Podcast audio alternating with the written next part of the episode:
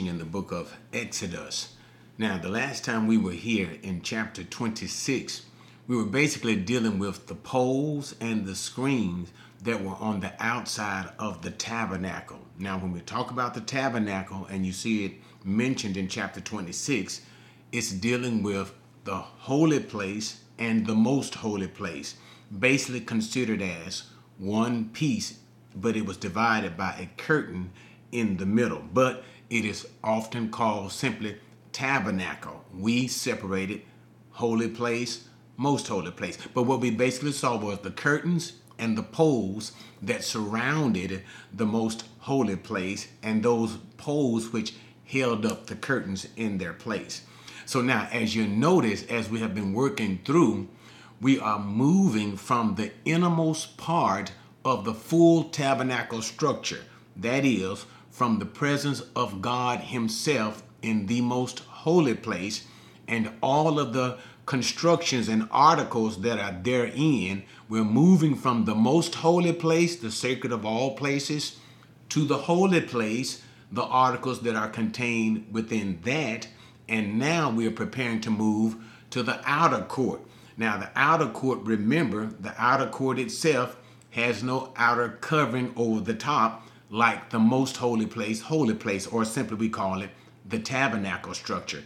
It is exposed to the light of the sun that's coming in there, but the holy place or the tabernacle construction has the coverings all the way around, okay? But anyway, we'll talk about some other things as we move into the outer court, but the idea is notice how God is doing it. He is dealing with the innermost part unto all the way out to the outermost part of the construction for the whole tabernacle construction. That is, the tabernacle inclusive of the outer court as well. Okay, so now we're going to deal with the outer court in chapter 27 as well as its construction and its articles. And uh, unlike the holy place, most holy place, the tabernacle structure, the outer court is not going to be as long as in dealing with the tabernacle structure. Okay, so enough of that. Let's just get into chapter 27 to deal with that. And the first article that we're getting ready to run into, or that we'll see in the outer court, will be the altar of burnt offerings, or sometimes called the bronze altar. And you shall make the altar of acacia wood. Now that's the bronze altar. But now notice I'm that's basically the name that we refer to it as, okay? The bronze altar. And you'll see why as we move along in the text. But notice again the acacia wood.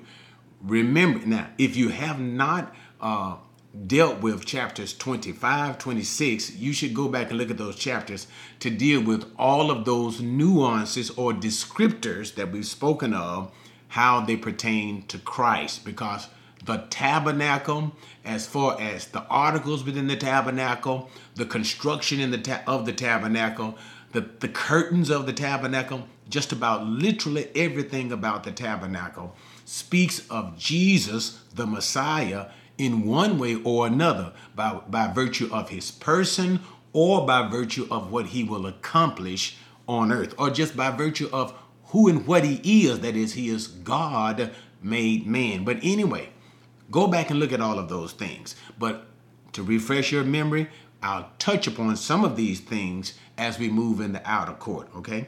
Notice the acacia wood and what we said about wood. Remember, wood speaks of earthy, which speaks of the mortality of Jesus. That is, that Jesus, God, was made flesh. God became a man. Now remember, as we deal with this burn, this bronze altar, we're going to talk about how it as a whole represents Jesus and what it speaks to as to the person of Jesus as well as the work of Jesus. Okay, but anyway, altar of acacia wood, five cubits long, five cubits wide. I think there's something like about seven and a half feet. The altar shall be square. It's going to be literally a square on all sides, and its height shall be three cubits. And I guess that's about what? About four cubits or four and a half cubits high, something of that nature. I'm sorry, four feet high. Okay, so it's square and it's it's about four feet high. You shall make his horns on his four corners. His horns shall be of one piece with it, and you shall overlay it with bronze. Okay, let, let me just keep going. You shall make its pails for removing its ashes, shovels, and its basins, and its forks, and its fire pans. You shall make all its utensils of bronze. Okay, now on the altar, that square altar that we have, there are going to be horns on each corner of the altar. And these horns themselves would be of one piece and overladen with bronze as well as well as the altar itself. Now, the utensils that are being used in the altar. Remember, the altar is the place where the animal sacrifices are to be done. Okay, you're going to pour some of the blood of the animal. You're going to pour some of the blood of the animal sacrifices on the altar, even upon the horns of the altar, as well as burn the carcass of the animal on the altar. Okay, and so therefore, this is the literal place where the animals are to be sacrificed at, all right, and their carcasses offered up unto God. And all of the utensils, whatever, the pans, the forks, and everything that would be used, because forks you're going to see to be used, all these things be used by the priest. And they'll be used for different things or different uh, types of sacrifices up on the altar for taking the meat out and things of that nature and putting things in, taking the ashes out for the shovels and the pans for uh, catching the ashes or taking ashes from one place to another. These utensils, okay? Everything is to be made of bronze. Now, this is the second thing that you need to see. Bronze symbolizes judgment. So notice the, the altar itself brings in both the acacia wood humanity of Jesus, and the bronze representing the judgment of Jesus.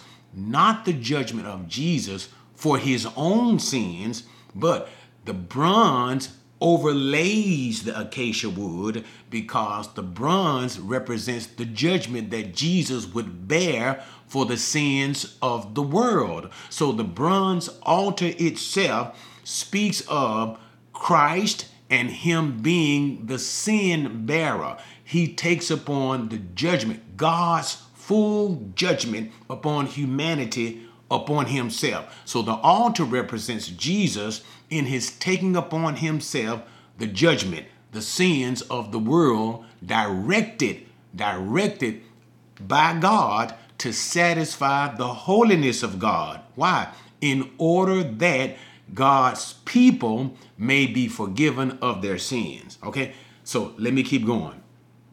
Verse number four, you shall make for it a grating of network of bronze, and on the net you shall make four bronze rings at its corners. You shall put it beneath under the ledge of the altar so that the net will reach halfway up the altar. So here just simply saying, in, in the altar where the sacrifices are made, remember you're going to have a base on that altar, probably you have the, the stones and where you can burn things at. On top of that would be this grated net, also made of what? Bronze. And notice the whole bronze symbolizes judgment. That is God's judgment for sin. The wages for sin is what? Death. And this is where death, substitutionary death, is being dealt with. The animal being sacrificed in the place of the offerer. Jesus being sacrificed in our place. But again, that net is simply where you would place the carcass of the animal on top of it. It doesn't touch the stones itself. It's like a barbecue grill, the same idea of that. All right.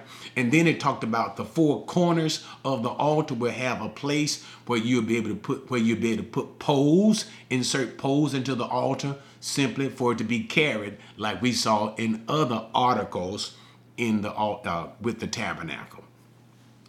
Uh, six, you shall make poles for the altar, poles of acacia wood. Notice that again, acacia wood. We've talked about that. Overlay them with bronze. We talked about that too. Notice everything that has to do with the altar has to do with acacia wood, humanity of Jesus, bronze, judgment upon Jesus.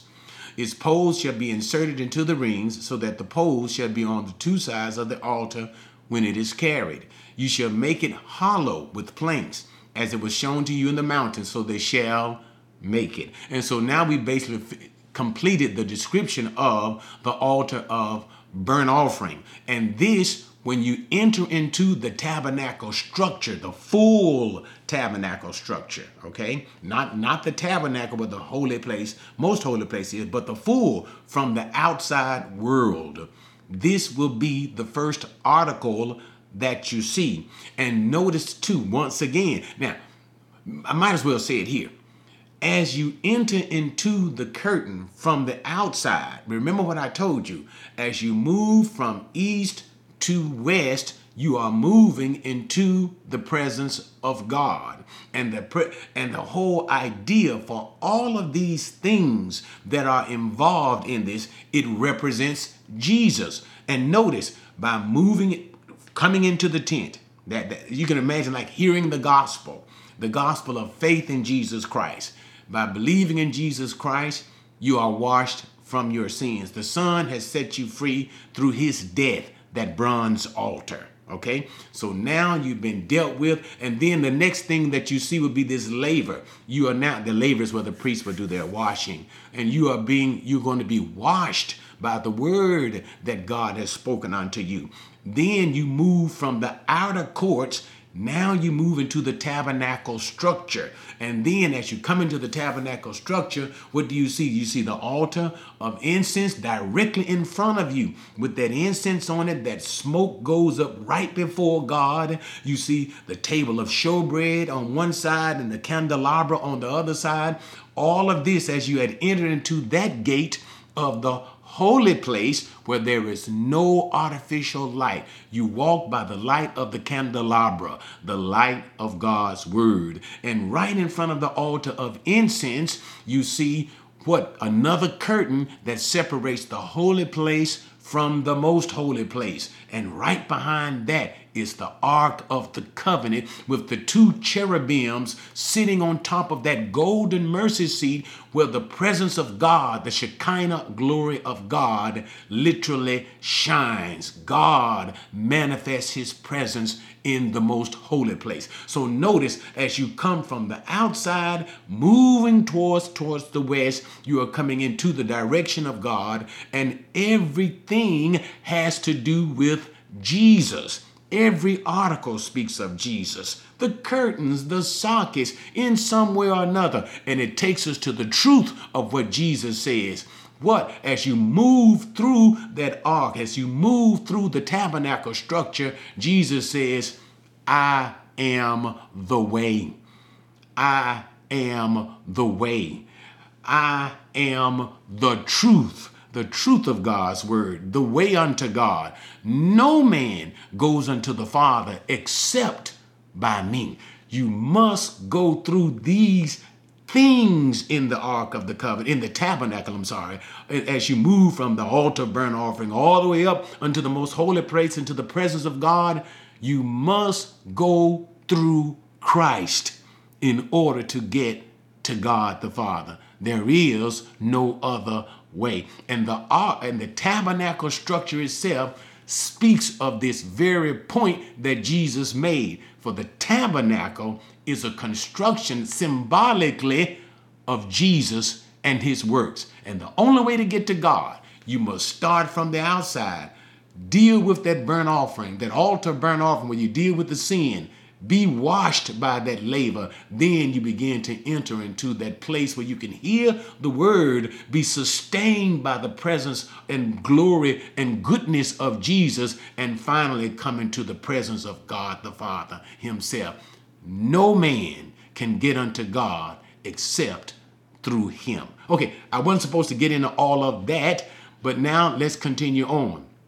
Now we're going to deal with the court of the tabernacle. Remember, this is sometimes what you hear people call the outer court. And in dealing with the outer court, this is where the bronze altar, bronze altar is, and the laver that you've been hearing me talk about. The laver is just simply a place where you wash, where the priest would wash before they would go into the holy place. But anyway, um, the court is basically that outer part of it, okay? With the sunlight. You look up and you'll see sunlight. You're still in the outer court here. That's what we're talking about in the whole of this particular chapter. Nine, you shall make the court of the tabernacle on the south side. There should be hangings for the court of fine twisted linen, 100 cubits long for one side, and its pillars shall be 20. And their 20 sockets of bronze, the hooks of the pillars and, the, and their bands shall be silver. Okay, so let me stop and slow down here.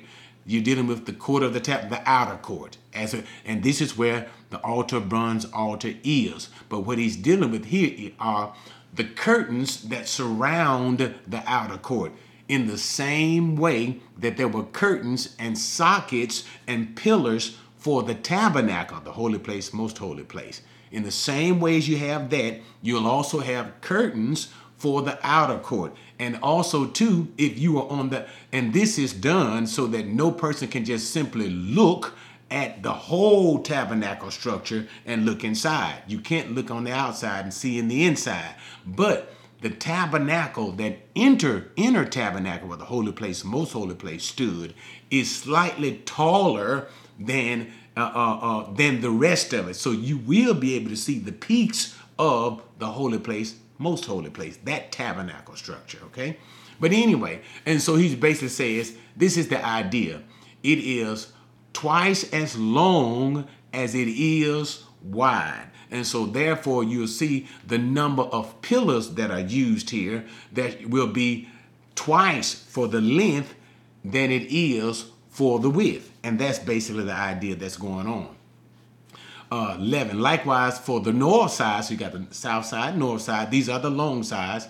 The length shall be hangings on one 100 cubits long, and this 20 pillars with their, I think that's about 150 feet. So I think it's something like 150 feet by 75 feet. That's the idea. Likewise, the north side. Okay, with their 20 sockets of, of bronze, the hooks of the pillars and their bands shall be of silver. Okay, so you got what? The 20 pillars with the sockets. Remember when we talked about the same idea. The silver representative of what? the price that was paid for, Jude, for Jesus. Judas betrayed him for 30 pieces of silver. And those sockets, sockets made of what again? Bronze. Bronze representing what? Judgment. Why? You're on the outside. You're on the outside, and that's where you got to deal with the sin. All right? But anyway, uh, for number 12, for the width of the court on the west side shall be hangings of 50 cubits with their 10 pillars and their 10 sockets. The width of the court on the east side shall be 50 cubits.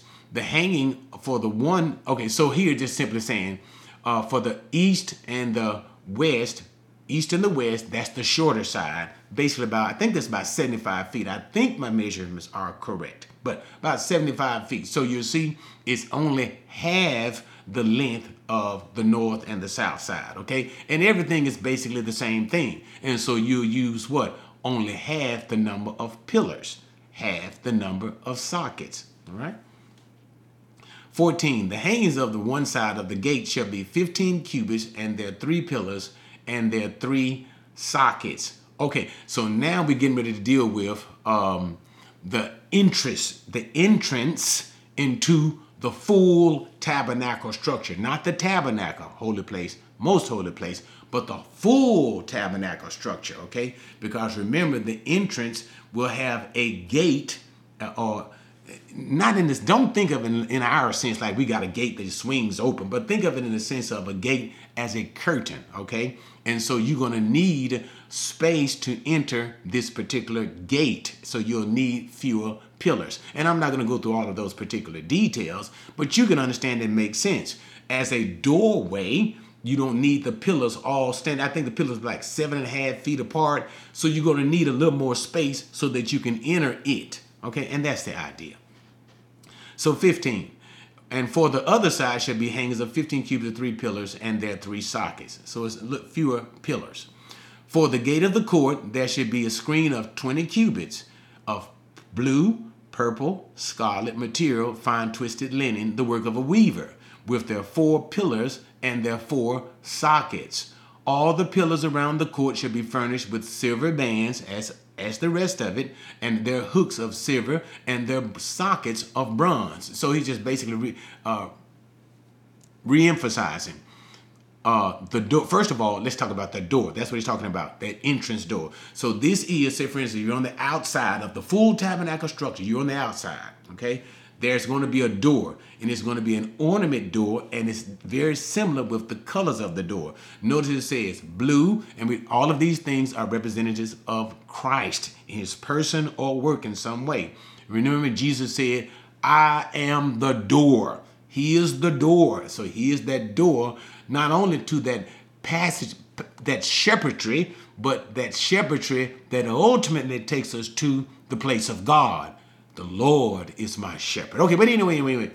So, what about that door? We talked about that. Very similar with the other two doors. Remember, there are other two doors one at the tabernacle structure itself, leading to the holy place, and then another leading in leading to the most holy place. Same idea.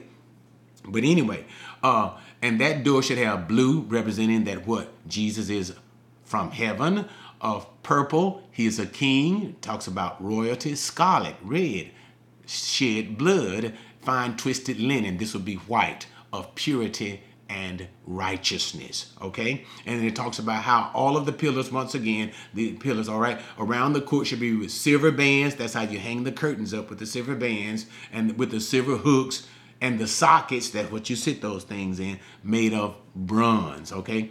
Made of bronze. Again, bronze speaks of judgment. So now basically you have the full tabernacle structure along with its curtains.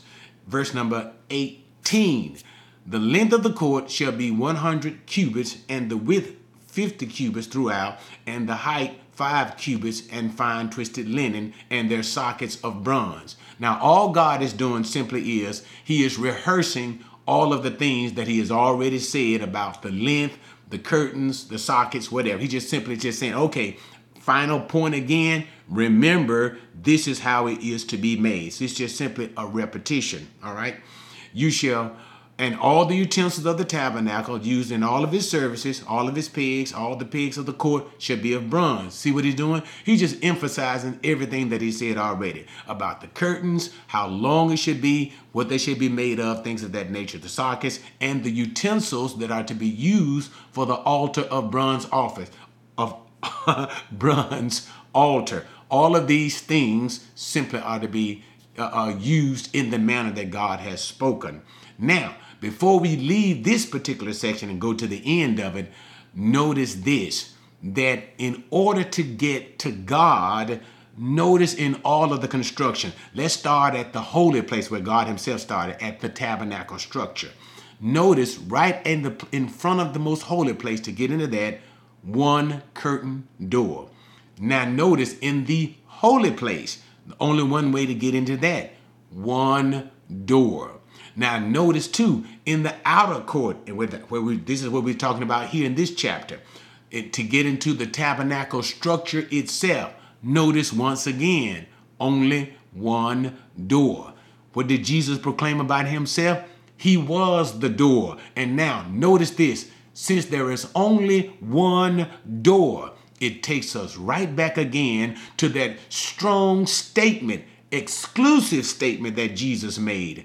I am the way, not a way, the only way. Why? Because as you enter into that tabernacle structure, moving in a procession towards the presence of God Himself, there are not several doors, there are not two doors. As you move to the presence of God, each time there is only one way. There is only one door. That door is Jesus. And this speaks of of religion today. You know, I've even heard so-called Christians say, well, if you're not a Christian, but you live a good life and you're faithful to that life, maybe you can come into God's presence, even if you're not a believer in Jesus. But if you do the best that you can, and the answer is absolutely no, not, nada, and never ever, never, ever.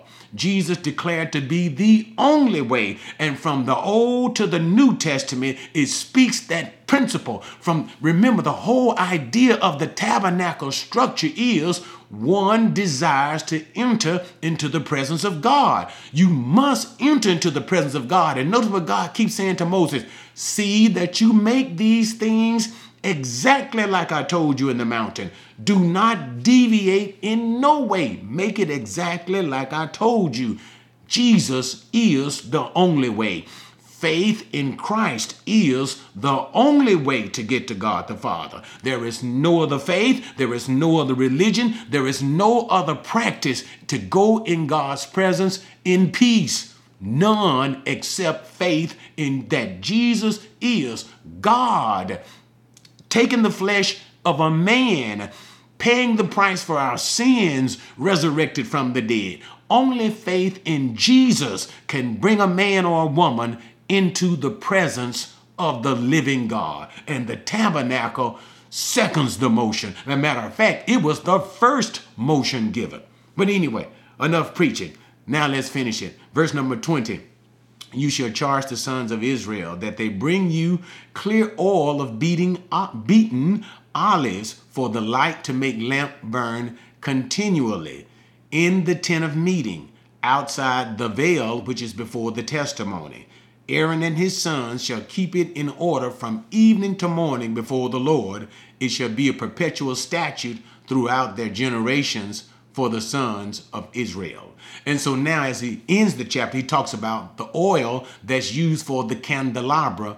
And remember, the candelabra is in the holy place. Remember, the tabernacle, that inner structure, holy place. And then you got what? The most holy place but they would make for that beautiful candelabra. Remember, it had those uh, uh, three branches on each side of it. Remember those cups and things on the branches. But anyway, this was which where the light would burn from. Be made of beaten olive oil, and this oil was to burn continuously, and it would be serviced by Aaron and his sons. Now, notice Aaron and his sons, and we're going to talk about that later, later on, because remember, Aaron and his family, his sons, his family are from the tribe of Levi. Now, Levi shall service the tabernacle structure as a whole, but only Aaron's sons shall be priests, shall be the priest. Okay, so they are not Levites in the general sense, but they are priests from the family of Levites, Aaron and his sons and only the family of Aaron, those descendants from the family of Aaron, who will be the priests, can enter into holy place.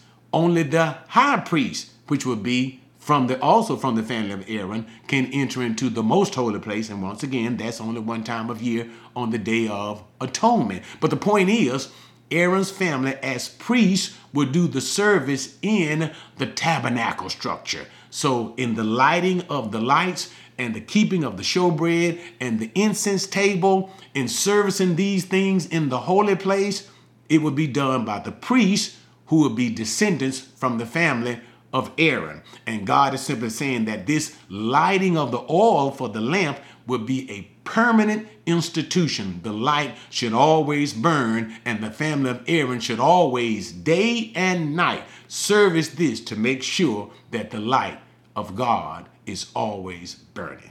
All right. All right, guys. Thank you for joining me with that. Now, the next time we come here, we will be dealing with chapter 28. Since we were talking about the priest, we will be talking about not only simply the service of the priest, but the garments of the priest, the holy garments of the priest. And the whole idea is it should speak of their sanctity before God, their purity before God, and especially in dealing with the high priest, the glory before God. And the glory that will be upon the high priest is to reflect the glory of God. Why? The high priest himself would serve as a go between between Israel and God. And therefore, as that great go between, serving Israel on the behalf of God, and even vice versa, even vice and vice versa, as he is serving God on behalf of Israel in the offering of these offering, he has a certain sense of glory. When you saw him in his garb, in his clothing, you knew that one was the high priest. Can't wait to continue, guys. See you then.